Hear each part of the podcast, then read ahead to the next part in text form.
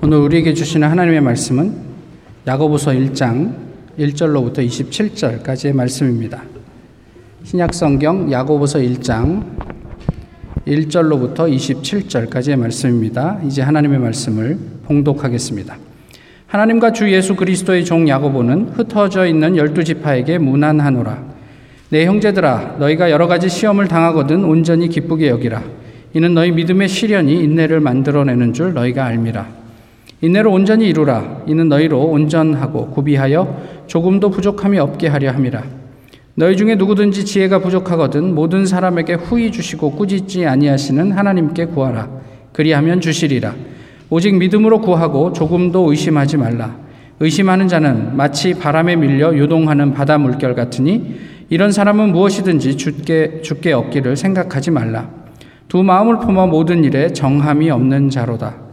낮은 형제는 자기의 높음을 자랑하고 부한 자는 자기의 낮아짐을 자랑할지니 이는 그가 풀의 꽃과 같이 지나갑니다. 해가 덥고 뜨거운 바람이 불어 풀을 말리면 꽃이 떨어져 그 모양의 아름다움이 없어지나니 부한 자도 그 행하는 일에 이와 같이 쇠잔하리라. 시험을 참는 자는 복이 있나니 이는 시련을 견디어낸 자가 주께서 자기를 사랑하는 자들에게 약속하신 생명의 면류관을 얻을 것이기 때문이라. 사람이 시험을 받을 때에 내가 하나님께 시험을 받는다 하지 말지니 하나님은 악에게 시험을 받지도 아니하시고 친히 아무도 시험하지 아니하시느니라.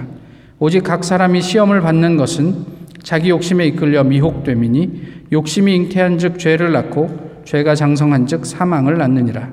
내 사랑하는 형제들아 속지 말라. 온갖 좋은 은사와 온전한 선물이 다 위로부터 빛들의 아버지께로부터 내려오나니 그는 변함도 없으시고 회전하는 그림자도 없으시니라. 그가 그 피조물 중에 우리로 한 첫 열매가 되게 하시려고 자기의 뜻을 따라 진리의 말씀으로 우리를 낳으셨느니라.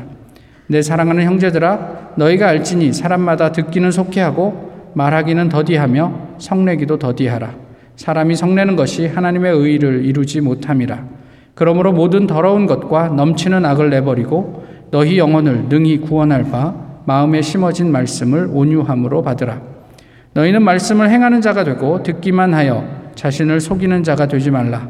누구든지 말씀을 듣고 행하지 아니하면 그는 거울로 자기의 생긴 얼굴을 보는 사람과 같아서 제 자신을 보고 가서 그 모습이 어떠했는지를 곧 잊어버리거니와 자유롭게 하는 온전한 율법을 들여다보고 있는 자는 듣고 잊어버리는 자가 아니요 실천하는 자니 이 사람은 그 행하는 일에 복을 받으리라.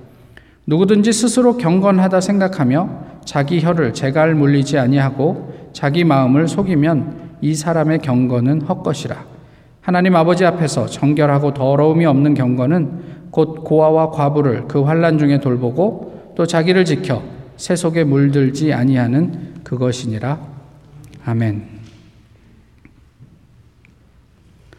1932년의 일입니다. 최영일이라는 어, 나중에 목사님이 되신 분이 숭, 평양 숭실학교 3학년에 재학 중이셨는데 아, 수업이 끝나면 킨슬러라는 선교사 집에 가서 하루에 2시간씩 정원 관리 또 뭐 난방과 관련된 여러 가지 일들을 하곤 했었습니다.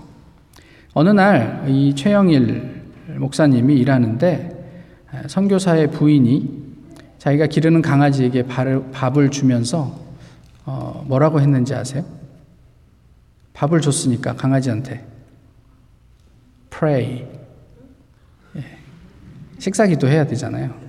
그렇게 얘기하니까 강아지가 그 밥그릇 앞에 딱 엎드리더니 두 발을 이렇게 X자로 탁 꼬고 머리를 숙이더래요. 제가 들은 강아지 중에서 가장 경건한 강아지입니다.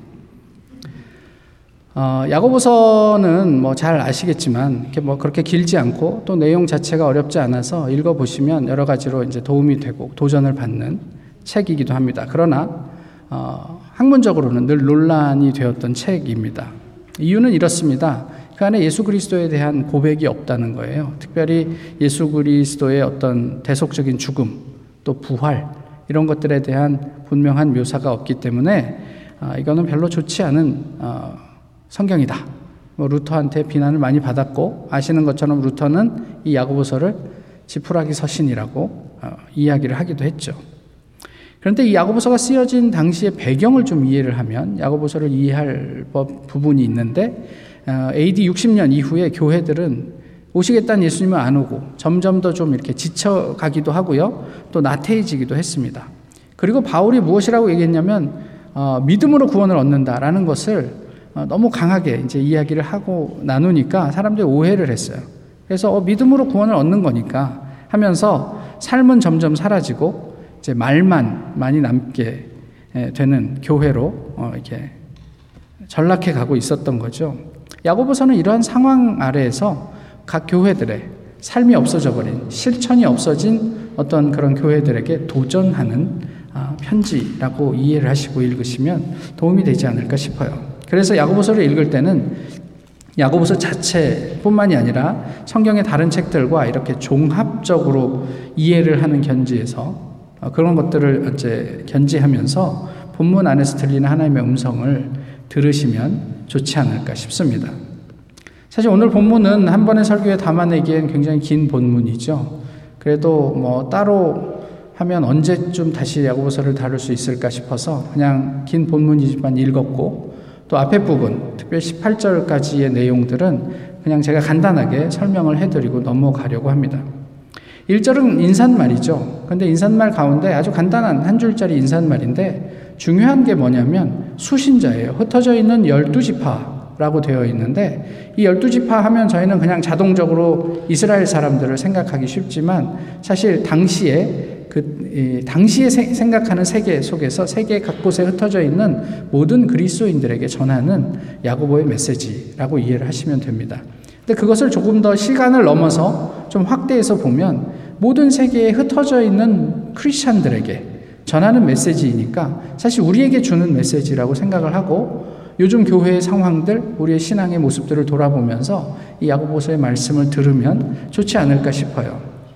그러면서 본격적으로 말씀을 시작하는데 오늘 본문에 우리가 잘 아는 너무나 유명한 구절들이 많이 들어있잖아요. 근데 시련이 오면 어, 기뻐하라. 왜냐하면 그 시련이 결국 우리를 온전한 신앙으로 인도할 것이기 때문이다. 라고 2절에서 4절에서 얘기하고 있죠. 여기에서 이 시험은요, 유혹으로 번역을 하면 좀 더 어, 이렇게 문맥이 잘 들어맞고요. 그 다음에 3절의 시련은 사실 이 2절에 나와 있는 시험과는 다른 단어이고요. 어, 증명 내지는 테스팅 이렇게 번역을 하시면 좀 더 분명하게 이해를 하실 수 있습니다. 결국 유혹을 자신의 확고함을 증명하는 기회로 삼았으면 좋겠다. 이런 말씀이에요. 2절에서 4절의 내용은. 4절의 이 확고함은 인내라는 말을 버, 그 인내라고 번역된 말인데 사실 인내라기보다는 그 자리에 이렇게 버티고 서 있다. 예, 뭐 이런 의미로 어, 이해를 하시면 됩니다. 결국 그, 그 확고함, 그 인내가 우리로 하여금 결핍이 없는 온전함에 이르게 한다라고 얘기를 하는 거죠. 그러니까 다 종합을 해보면 우리가 직면하는 그, 그 시련은 어, 낙심할 무엇이 아니라 또 뭐 유혹 이런 것들은 뭐 재수 없는 무엇이 아니라 그로 인해서 우리의 신앙의 확고함을 증명하는 기회가 되기 때문에 기쁨으로 대처하면 좋겠다.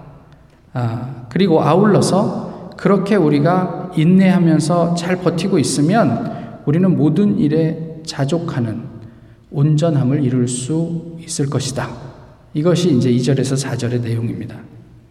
그러면서 지혜에 대한 이야기를 하잖아요. 이게 다 이제 어떻게 연결이 되는지 뭐 이런 부분들을 좀 잘 이렇게 묵상해 보시면 좋겠는데 여기서 지혜라고 하는 것은 우리가 어 세상에서 뭐 어떤 지적인 활동을 위한 능력 이런 것이 아니에요.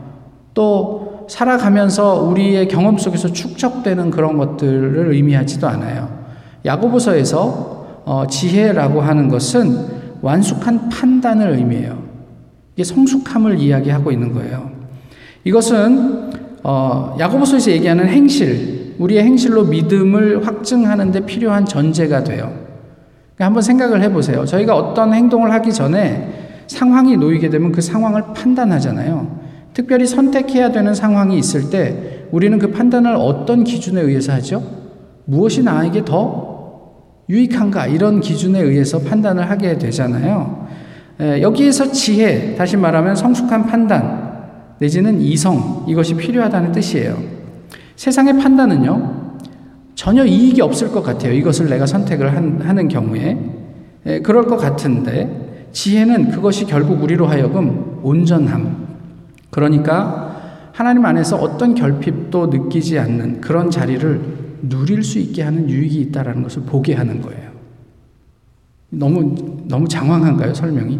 그러니까 우리가 지혜라는 안경을 쓰고 보면 그 안경 없을 때는 보지 못했던 엄청난 유익을 보게 되는 거예요.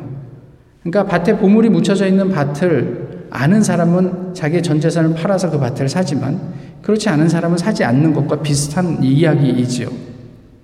6절 이하에서 말씀하시는 의심 없는 확, 그, 말씀하시는 바는요, 의심 없는 인내예요. 확고함이에요.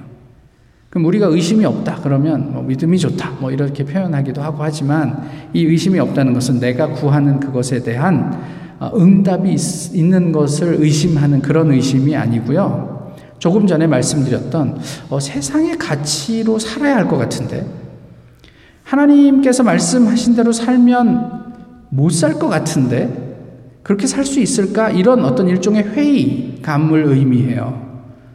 그러니까 하나님께서는 내가 말한 대로 살면 너희가 살 거야 라고 하지만 저희는 그것을 쉽게 수용하지 못하잖아요. 어떤 경우엔 수용하지만 어떤 결정적인 순간에 있어서는 아, 세상에 선택을 할 때도 있어야지. 이런 생각을 하잖아요. 그리고 남들에게 퍼주기만 할 거예요. 너희가 자꾸 퍼주면 너희가 넉넉해질 거야. 이거 우리가 사실 어렵잖아요. 그 고지고대로 믿기가. 그래서 우리 안에서 어느 정도 적정선에서 타협을 하기도 하는데 그런 어떤 회의 또 뭐 그런 것들을 의심, 그 의심이라고 표현을 하는 거죠.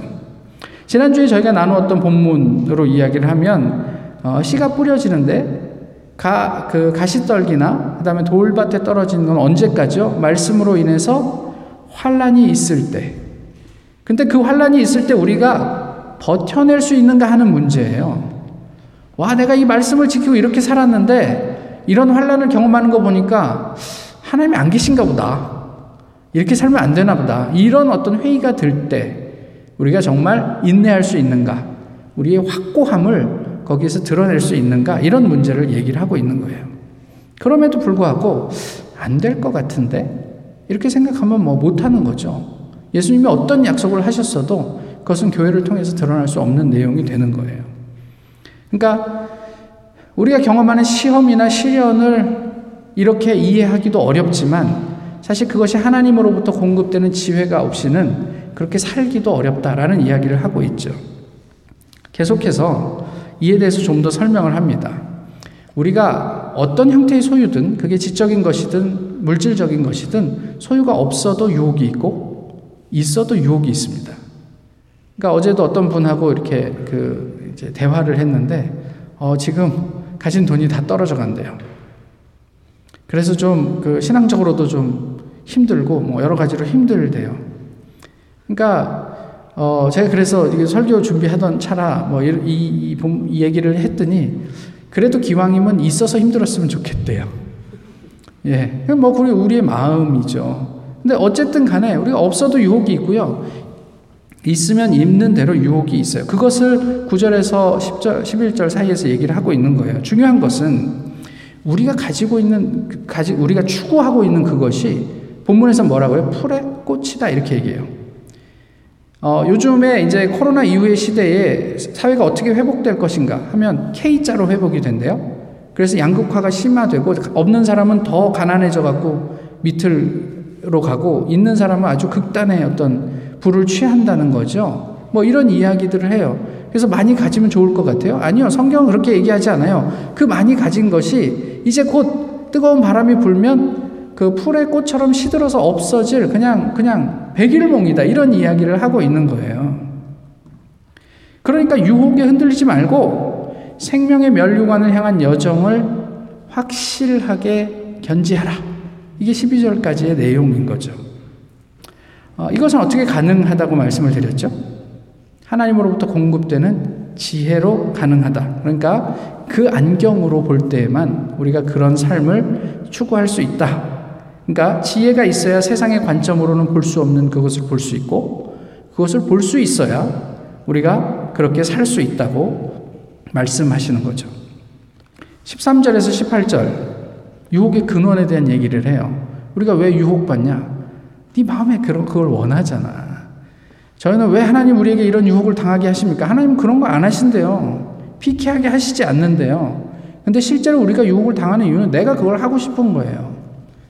우리가 어떤 걸 선택할 때도 그래요. 교회의 기도 제목을 이야기할 때도 그래요. 정말 하나님의 뜻이 무엇인지 우리가 잘 선택할 수 있도록 기도해 주십시오. 하지만 결국엔 자기가 원하는 선택을 하더라고요. 제가 제 얘기만 하면 되, 하는 게 안전할 것 같아요. 저희가 제가 대학 다닐 때 배우자 기도를 한대요. 그때 무슨 기도합니까? 첫 번째 신앙이 좋아야 된대. 두 번째 뭐가 있어야 되는데 다 영적인 어떤 좋은 어떤 것들을 상위에 이렇게 이렇게 위치시켜 놓죠. 그런데 결혼할 때 보니까 아니던데요. 신앙 없어도 직장 좋으면 결혼하던데요. 신앙이 그냥 조금 떨어져도 돈 있으면 하던데요. 제가 너무 과격하게 얘기하나요? 아니 그게 우리의 마음이라 유혹은 외부에서 누가 자꾸만 그렇게 소삭거려서 생기는 게 아니고 우리 안에 이미 존재하고 있다라는 이야기를 하고 있는 거예요. 지혜가 없어서요. 하나님께서 우리에게 말씀하지 않아서요. 그게 아니고 이미 우리 안에 그 어떤 우리의 욕망이 너무 크기 때문에 그것을 압도해서 우리가 거기에 넘어가는 것이다. 그러니까 우리가 어디에 집중해야 하느냐? 말씀에 집중하고 그래서 그 인내, 그 확고함을 견지하는데 우리가 좀 우리를 돌아봤으면 좋겠다. 이런 얘기를 해요. 19절 이하에서는 그런 신앙과 실천에 관한 실제적인 이야기를 좀 나눕니다. 어, 몇 가지 이제 좀 확인을 하고 넘어가면요. 12절에서 아까 말씀드렸죠. 2절과 3절에서 동일한 이야기인데 시험과 시련을 구별, 구분해요. 그래서 2절과 3절에서 쓰인 단어와 동일하게 12절에서 다시 반복을 하죠. 그런데 12절을 보면 이러죠. 시험을 버텨내면 복이 있, 있는데 왜냐하면 그 확고함을 증명해낸 사람은 생명의 멸류관을 받게 되기 때문이다. 이렇게 얘기를 하는 거예요. 예. 시험을 버텨내면 복이 있도다. 왜냐하면 그것을 증명해낸 사람에게 생명의 멸류관이 있기 때문이다. 문제는 이것이에요. 아니, 어쩌면, 어, 궁금한 점이라도 자고라고 해도 좋을 것 같은데, 이런 거죠. 우리가 누가 묻잖아요. 당신은 종, 신앙이 있습니다. 종교가 있습니까? 예, 저는 크리스찬입니다. 이렇게 대답을 하죠. 그런데 본문은 거기에 대해서 우리에게 이렇게 질문해요. 오케이. 당신이 크리스찬이라는 것은 인정. 그런데 당신은 무엇으로 크리스찬됨을 프로브합니까? 이렇게 묻는 거예요. 크리스찬인 건 알겠는데, 오케이, 내가, 내가 당신이 그렇다니까 인정을 하겠는데, 당신은 어떻게 그것을 증명합니까? 12절, 말씀이 그거예요. 그것을 증명한 사람들은 생명의 멸류관을 얻는다. 이렇게 얘기를 하고 있잖아요. 아, 어떻게 대답하시겠어요? 거기에 대해서. 이에 대해서 오늘 본문의 말씀에 좀 귀 기울여 보셨으면 좋겠어요. 몇 가지를 대비해서 보았으면 좋겠는데요. 첫 번째는 성냄과 온유함입니다. 성냄은요, 일반적으로 우리가 이제 분내는 거, 화내는 거 외에 엑스타시의 의미가 있어요. 엑스타시가 뭔지는 따로 설명 안 해도 아시죠? 그런데 흥분은 어떻게 한다고요? 우리의 이성을 마비시켜요. 그래서 다른 사람이 말려도 소용없고 무슨 말을 해도 들리지 않고 뭐 그렇단 말이에요. 과하게 흥분하면 사고도 치고 또 무슨 문제가 생기기도 하죠. 영적인 흥분도 마찬가지예요. 엑스타시 자체는 사실 별로 좋지 않아요. 이성이 마비된 영적인 흥분은 굉장히 위험합니다. 그리고 나서 어떤 어떤 태도가 생겨나요? 내가 무슨 경험을 한지 알아? 내가 과거에 하나님 어떻게 경험한 줄 알아? 나한테 네가 감히 그런 식으로 얘기해? 내 말을 들어 내 말이 진리야. 내가 직통 계시를 받았어. 이렇게 얘기하면 어떻게 하시겠어요? 너무 그렇게 이야기하면 우리가 아 쟤는 이단이구나 그러고 이렇게 옆으로 밀어놓을 수 있지만 그렇지 않고 이게 교묘하게 이야기를 하면 이거 참 어려운 문제가 돼버려요. 내가 어떤 사람인지 당신 모르잖아. 내가 산에 올라가서 하나님께 어떤 응답을 받았는지 모르잖아. 이렇게 얘기하면 이게 참 곤란한 아, 문제가 돼버린다는 거죠. 예, 당연한 귀결이지만요. 이러한 흥분 속에서 우리는 이성적으로 하나님의 말씀을 들을 수가 없어요. 그래서 본문이 뭐라고 얘기해요? 온유함을 얘기해요. 이 온유함은 평화, 또 그 안에 재미있게 이성이라는 의미가 있어요. 그러니까 21절의 말씀을 보세요. 구원의 말씀을 온유함으로 받으라. 이 말의 뜻은 평안, 그러니까 마음의 평정을 잃지 않고 이성적으로 그 말씀을 잘 곱씹어 보라. 이런 의미란 말이에요. 그러니까 우리가 우리의 신앙을 증명하는 데 있어서 이런 부분들을 확인을 해야 돼요. 신앙에 있어서 진정한 어떤 열정은요, 엑스타시가 아니라 감동이에요. 우리에게 이러한 온유함 가운데 말씀을 수용하는 경험들이 있는가? 그런 것들로 우리의 신앙을 프루프할 수 있단 말이에요. 두 번째 대비는 뭐냐면 들음과 행함이에요. 본문에서 뭐라고 하죠? 들음 듣기만 하고 행하지 않는 사람을 거울을 보고 자신의 모습을 곧 잊어버리는 사람이라고 묘사하잖아요. 이게 되게 웃기는 거죠. 이게 무슨 뭐 단기 기억 상실증에 걸린 것도 아니고 거울을 봤는데 자기 모습을 잊어요. 저희는 늘 거울을 익숙하게 보니까 그런 뭐 자기 모습을 잊을 일이 없겠지만 사실 이때 당시에 거울은 그런 거울이 아니잖아요. 굉장히 조악한 거울이죠. 그냥 예, 뭐 굴이나 이런 것들을 막 이렇게 갈아가지고 반들반들하게 해서 그냥 겨우 얼굴의 형태 정도 구별할 수 있는 그런 정도의 거울이죠. 요즘 우리가 보는 것과는 다르죠. 흐릿하고 대강의 윤곽만 볼 수 있어요. 잘 보이지 않으니까 뭘 봤는지 알 수 없어요. 그냥 대충 뭐 크게 문제 없구나 이 정도만 아는 거죠. 뭐 내 얼굴에 무슨 뭐 뭐가 묻었다든지 무슨 뭐 점이 있다든지 무슨 상처가 생겼다든지 이런 것들을 구체적으로 보기가 어려운 거울이란 말이에요. 잘 보이지 않으니 무엇을 보았는지 알 수도 없고 이게 들어서 아는 것은 있는데 도대체 삶에서는 저 사람이 크리스천이 맞나 긴가민가한 사람들의 모습이다라고 얘기를 하는 거예요. 주의하지 않아요. 나를 비춰보지 않고 그저 그냥 타인을 이렇게 뭐 이렇게 평가하는 기준으로 뭔가 하나님의 법이나 이런 것들을 사용하는 사람, 말뿐인 사람 이런 것들을 얘기하고 있어요. 요즘 한번 보세요. 말씀이 도처에 넘쳐나죠. 말씀이 이렇게 많을 때가 또 있나 싶어요. 코로나 이후에 옛날에는 특정한 어떤 그런 거를 서비스 해주는 사이트에 들어가야 설교를 들었지만 요즘은 아무 교회나 들어가면 뭐 예배 실황, 그 목사님의 설교 다 들을 수 있잖아요. 그래서 언제든 내가 원하면 내 구미에 맞는 설교를 찾아 들을 수 있어요. 그런데 그러면 뭐 해요?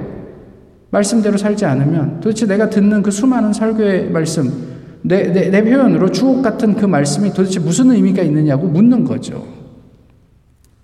저희가 종종 대화를 하다가 상대방의 눈에 낀 눈곱을 보죠. 그러면 어떻게 합니까? 친한 사람이면 얘기해주고, 그렇지 않으면요. 나는 눈곱이 없나 하고 확인하지 않으세요?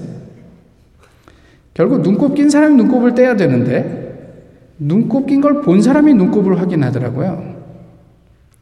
저희가 하나님을 만날 때, 그 하나님의 말씀에, 그 진리에 내, 나를 비추어 보지 않으면, 내 눈곱을 떼는 게 아니라 상대방의 눈곱을 떼라고 얘기를 하는 거예요.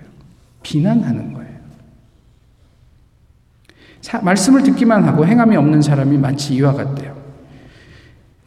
제가 그 선교사님을 비난하려고 하는 거 아니에요, 절대로. 그런데 강아지에게도 기도를 가르쳐요. 그럴 만큼 열정이 있어요. 근데 정작 본인은 기도를 하지 않는다면 그분이 그렇다는 게 아니라 그렇다면 우리 자녀에게도 마찬가지예요. 밥 먹을 때마다 우리 부모님들이 기도해야지 하지 않으세요? 그런데 정작 나는 기도하지 않는다면 그게 무슨 의미가 있는가? 우리에게 말씀 때문에 유발되는 진리 때문에 변화되는 그런 변화, 행동의 변화가 있는가? 우리는 오늘도 그런 경험을 하고 있는가? 이걸 통해서 우리의 삶, 신앙을 프루프할 수 있기 때문에 점검을 해보셔야죠. 마지막으로 하나는 뭐냐면 경건과 관련된 거예요. 근데 26절, 27절에 헛것이라 이렇게 얘기하잖아요. 이 헛되다라는 말은 힘이 없다는 의미예요. 그러니까 아무리 우리가 아주 화려하게 포장을 하고 말을 해도 이런 경건은 아무 힘이 없어요. 웃기는 얘기가 되는 거예요. 사람들이 그냥 듣고 흘려버리는 얘기가 되는 거예요. 반면에 참 경건, 27절에 나와 있는 그 참 경건은 그 자체로 힘이 있는 거죠. 여기에서 경건이라고 하는 단어는 예배를 의미해요. 그러니까 하나님 앞에서 예배하는 거예요. 어제 저희 아이가 막내가 이제 밥을 앞에 놓고 엄마가 기도해 그러니까 기도를 하는데 자기 읽던 책을 읽으면서 하나님 감사합니다. 그러고 밥 먹는 거예요.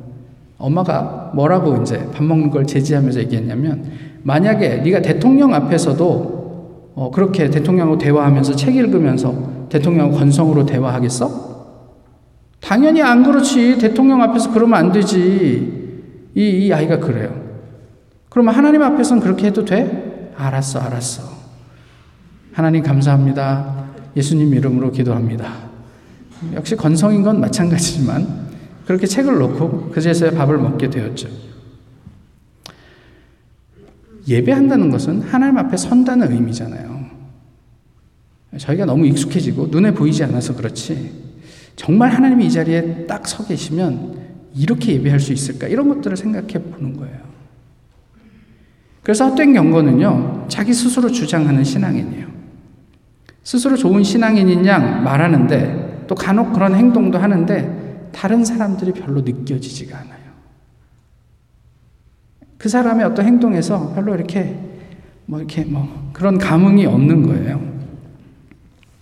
타인이 인정해주지 않으면 움직이지 않고, 남이 죽혀 세워주지 않으면 행동하지 않는, 그러면서 속으로 내가 어떤 신앙인지 저것들이 못 알아보고 어, 그러면서 그렇게 스스로 어, 성숙한 신앙인이라고 생각하는 경건 별 의미가 없다는 얘기를 하는 거죠. 참 경건은요. 반면에 27절을 근거로 얘기를 하면 우리의 삶, 구체적인 삶과 주권과 관련되어 있어요. 하나님 앞에서 정결하고 더러움이 없는 예배는 고아와 과부, 즉 소외된 이웃이 경험하는 압박, 결핍으로부터 그들이 자유로워질 수 있도록 돌아보는 것, 그리고 자신을 세상 속에서 정결하게 지켜내는 것이다.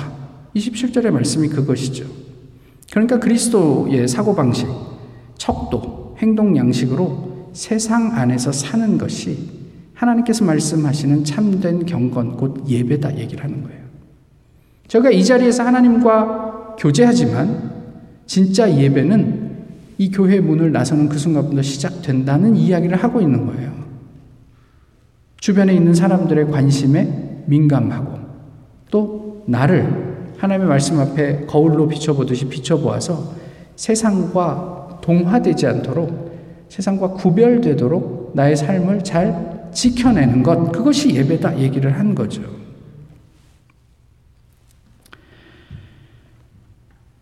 결국 21절에 구원의 말씀을 받은 삶의 결과가 이렇다라는 표현을 해주고 있는 거예요. 이러한 삶으로 오늘 우리의 신앙을 우리는 증명하고 있습니까? 어, 그, 그것을 오늘 본문 우리에게 묻고 있어요. 좀 더그 어, 관점을 바꿔서 좀 생각을 해보면 우리에게만 돌리지 않고 밖으로 좀 돌려서 생각을 해보면 우리는 또 이 이 복음을 어떻게 전하고 있는가 이런 문제를 생각해 볼 필요가 있어요. 상대에게 원하는 것을 얻어내는 방법이 세 가지가 있어요. 첫 번째는 어, 위협하고 강제하는 거예요. 이런 거죠. 총을 들이대고 지갑 내놔. 얻을 수 있죠. 주세요, 그냥. 괜히 뭐 이렇게 논쟁하지 말고 싸우지 말고 누가 총을 들이대고 너 가진 거 내놔 그러면 다 주세요, 아낌없이. 이게 이제 첫 번째 방법이고 두 번째는 내가 뭐 돈 줄 테니까 네가 가지고 있는 이거 나한테 줘. 그러면 내가 원하는 그것을 얻을 수 있어요. 대가를 지불하는 것 또는 그렇게 유도하는 거죠. 세 번째는 매력입니다. 그러니까 상대로 하여금 나를 매력적으로 보게 해서 내가 원하는 그것을 상대가 자발적으로 주도록 만드는 것. 세 번째 이것을 soft power라고 그러고요. 첫 번째, 두 번째를 hard power라고 합니다. 리더십에서 그렇게 이야기를 해요. 근데 요즘 리더십은 어떤 게 중요할까요? 예, soft가 좀 더 중요하다고 이야기하지만 요즘엔 smart power라고 그랬고 이 hard power와 soft power를 합쳐서 smart power를 사, 잘 적절하게 사용해야 된다. 뭐 이렇게 얘기를 해요. 항상 중간적인 게 좋기는 한 것 같아요. 어쨌든 soft power가 있으면요 hard power를 절약할 수 있어요. 누군가 나를 존경해서 아, 뭐 이거 뭔걸 뭐 좀 갖다 주고 싶다. 그러면 내가 그거를 돈 주고 뭔가 구, 구매하지 않아도 되죠. 또 내 에너지를 써서 사람들을 위협하지 않아도 되니까요. 뭐 그렇단 말이에요. 아이젠하워가 이렇게 얘기를 했어요. 명령을 내리는 것은 아주 간단합니다. 우리가 항상 하는 일이죠. 하지만 상대가 자발적으로 당신이 원하는 걸 하게 만드는 것이 진정한 힘입니다. 이렇게 이야기를 했단 말이에요. 과거의 한국 교회를 생각해 봐요. 어떻게 복음을 전했습니까? 하드 파워로 전했어요. 첫 번째, 위협과 강제. 예수 천당 불신 지옥. 너 예수 안 믿으면 지옥 가? 죽고 싶어? 교회 와. 이게 먹혔던 시절이 있어요. 그리고 예수 천당 불신 지옥이 틀린 말은 아니에요. 그런데 사람들이 들, 들을 때 굉장히 위협적으로 들린단 말이에요. 이게 이제 하드파워의 첫 번째 부분이고, 다른 하나는 뭐 힘들어? 교회 와. 예수님이 위로해 주실 거야. 병에 걸렸어? 우리 같이 교회에서 기도하자. 그럼 나올 수도 있어. 이런, 이런 거예요. 유혹하는 거죠. 예수님을 생각해요. 예수님은 어떻게 사역하셨습니까? 사실 첫 번째, 두 번째 방법은 요즘 교회라고 달라지지 않았어요. 문제는 이거예요. 먹히질 않아요. 요즘 다 젊은, 특히 젊은 분들이 살만해졌거든. 자신 있어요. 세상을 잘 살. 물론 뭐 이렇게 여러 가지 어려움들이 있지만. 그래서 막 위협하잖아요. 그러면 뭐 이렇게 콧방귀도 안 껴요. 그리고 막 SNS에 올려요. 누가 나한테 이런 욕을 했다? 막 이러면 난리도 납니다. 그죠? 잘 먹히는 시절이 아니에요. 근데 예수님의 삶은 어땠냐 말이에요. 예수님이 사람들 위협했어요. 내가 하나님의 아들이야. 꿇어. 그럼 내가 하늘에서 불을 내려서 너 다 살라버려? 뭐 이렇게 얘기하셨어요? 그러지 않으셨잖아요. 또 예수님이 언제 나한테 오면 내가 뭐, 뭐, 뭐, 대박나게 해줄게. 뭐 이렇게 얘기하셨어요? 아니요. 예수님 그렇게 얘기하지 않으셨어요. 예수님은 그냥 예수로 살았어요. 하나님께서 보내신 그 모습대로 그냥 사셨어요.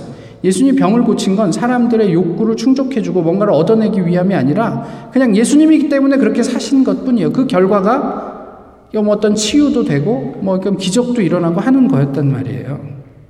예수님은 그렇게 그냥 살았고 때로는 매우 직설적으로 사람들에게 도전했어요. 듣기 불편하게. 그럼에도 불구하고 사람들은 예수님을 만나고 싶어 했어요. 심지어는 그렇게 예수님을 증오하던 유대 종교 지도자들 중에서도 도대체 저 사람은 누구인가? 그렇게 만나고 싶어 하는 사람들이 생겼단 말이에요. 왜일까요? 이것이 야고보서 특히 오늘 본문이 우리에게 질문하고 있는 내용이에요. 괴벨스를 아십니까? 괴벨스가 히틀러의 최측근 정치적인 선동을 하는 장관이었죠. 아, 히틀러가 2차 대전 말미에 이제 자기의 패전을 알고 그, 그, 그 베를린 지하 그 벙커에서 자살을 하죠. 근데 그 이제 직전에 괴벨스가 히틀러가 없는 자신의 삶을 생각해 봅니다. 아무 의미가 없는 거예요. 그래서 자기의 여섯 자녀와 부인을 다 죽이고 자기도 자살합니다. 히틀러 없는 세상에서 살 의미가 없기 때문에. 그만큼 히틀러를 따랐어요. 어, 매우 궁금합니다. 도대체 히틀러의 어떤 부분이 괴벨스에게 그렇게 매력적으로 보였을까? 그래서 그렇게 자기의 목숨을 다해서 우리가 생각할 때 이뭐 어, 악마라고 얘기하는 그 히틀러를 따랐을까? 괴벨스는요 불완전한 인간을 추종했습니다. 하지만 그는 주변 국가들이 히틀러를 이러쿵저러쿵 씹을 때에도 독일 국민들이 그를 신, 처럼 따르도록 히틀러를 위해서 목숨을 다해 일했습니다. 우리는 어때요? 변함도 회전하는 그림자도 없는 하나님을 따른다고 해요. 그럼에도 불구하고 혹 우리의 삶 때문에 예수님이 지금 사람들의 껌이 돼서 그냥 그냥 놀림거리가 되고 있는 것은 아닌가 싶어요. 그래도 나, 나는 아닐 거야. 나 이만하면 괜찮지. 그런 분들이 제일 위험해. 우리, 우리 스스로를 한번 거울에 비춰보자는 말이에요. 말씀의 거울에, 진리의 거울에 비춰보자는 말이에요. 누가 예수를 따릅니까? 아니, 우리는 예수님의 제자라 자처하면서 정말 그분을 추종하냐는 말이에요. 불완전한 한 사람에 대한 추종이 이 정도인데, 우리가 예수님에게 보여주는 그 마음은 어느 정도냐는 말이에요. 우리 주변의 사람들은 우리를 통해서 예수님을 매력적으로 경험하고 있을까요? 한번 물어보자는 말이에요. 제 경험을 이야기해서 좀 죄송하지만 그래도 돌아가신 분에 대한 이야기니까 어, 소개해 드려도 괜찮지 않을까 싶습니다. 이 타운에 데일 브랍이라는 목사님 계셨어요. 어, 1959년부터 62년까지 한국 사회가 4.19로 이렇게 좀 많이 어지럽고 혼란스러울 때 3년 동안 한국에서 선교사로 사역을 하셨던 분이고 젊은 청년들을 상대로 성경 공부를 하고 사역을 하셨어요. 제가 미국 이 샴페인에 처음 와가지고는 오전에 할 일이 없잖아요. 오후에 교회를 가니까. 그래서 오전에 이 샴페인에 있는 여러 미국 교회를 좀 돌아다니면서 예배를 드렸거든요. 어느 날 예배를 드리고 있는데 사람들이 많으니까 밖에 나갈 때 이제 담임 목사님하고 인사하고 막 그러는데 그때는 미국에 온 지 얼마 안 됐을 때라 그냥 미국에서 숨 쉬고 있는 것 자체가 스트레스였던데요. 자꾸 누가 말 시킬까봐 이게 뭐 그, 그런 때니까 아 이게 사람들 다 나가면 나 혼자 조용히 이제 집에 가야지 이렇게 생각하고 앉아 있는데 사람들이 거의 다 빠지는데 갑자기 뒤에서 안녕하세요 누가 인사를 하는 거예요. 그래서 돌아봤더니 그 데일 랍 목사님이 계셨어요. 그냥 완전 백인 목사님이에요. 그리고 그날 그분과 식사를 했고 그분이 돌아가시는 순간까지 어, 뭐 일주일에 한두 번씩 만나서 대화하고 뭐 이제 나중에 이제 시니어 홈에 들어가셨을 땐 그렇게 못 만나 뵀지만 그래도 그렇게 교제하고 제 학업에 굉장히 지대한 도움을 많이 주셨던 그런 분이었죠. 어느 날 그 12월 초에 금요일 날 청년부 모임을 준비하고 있는데 교회에서 전화가 왔습니다. 그러면서 목사님, where are you? 데일랍 목사님이에요. 그래서 아예 목사님 저 지금 교회에 있습니다. 그랬더니 목사님이 아내가 쿠키를 좀 구웠는데 저한테 좀 나눠주고 싶대요. 그래서 아예 목사님 그럼 제가 댁으로 가겠습니다. 그랬더니 아니 어차피 너한테만 주는 게 아니고 다른 집에도 좀 가야 되니까 내가 가는 길에 교회에 들릴게. 그리고 쿠키 담은 바구니를 저에게 갖고 와서 내밀었는데 그 밑에 500불짜리 수표가 들어 있었어요. 그래서 목사님 이건 뭡니까? 그랬더니 이제 방학이잖아. 너 방학하면 경제적으로 어렵다며. 크리스마스 선물이야. 이러고 가셨어요. 비단 그뿐이겠어요? 뭐 학기 초가 되면 학비에 보태라고 체크를 써서 주시고 뭐 그러셨죠. 근데 어쨌든 그날 그 순간에 감동을 잊을 수가 없어요. 돈 500불의 문제가 아니고요. 어, 누군가에게 내가 기억되고 있다라는 사실이 굉장히 감동적이란 말이에요. 우리의 신앙과 우리가 전하는 복음은 무엇입니까? 우리가 말하는 경건은 무엇입니까? 우리의 삶은 어떻게 에, 다른 사람에게 드러나고 있습니까? 사람들이 자발적으로 따르고 싶은 예수 그리스도의 매력은 우리의 삶 어느 구석에 있습니까? 우리는 지금 무엇을 고민하고 있습니까? 신명기에서 하나님께서 말씀하십니다. 내가 오늘 내 행복을 위하여 내게 명령하는 여호와의 명령과 규례를 지킬 것이 아니냐. 하나님께서 우리에게 요구하는 율법, 진리, 이것이 누구를 위한 거라고요? 내 행복을 위하여. 이것을 볼 수 있는 안경을 우리가 가지고 있다면 우리의 삶은 좀 달라지지 않을까요? 기도하겠습니다. 귀하신 주님, 오늘도 주님 앞에 예배하게 하심을 감사합니다. 말씀의 근거에 우리의 삶을, 우리 자신을 돌아보게 하시고, 어, 날마다 하나님 앞에 우리를 어저스트하며 살아가게 인도해 주옵소서. 예수 그리스도의 이름으로 기도하옵나이다. 아멘. 찬송가 465장입니다.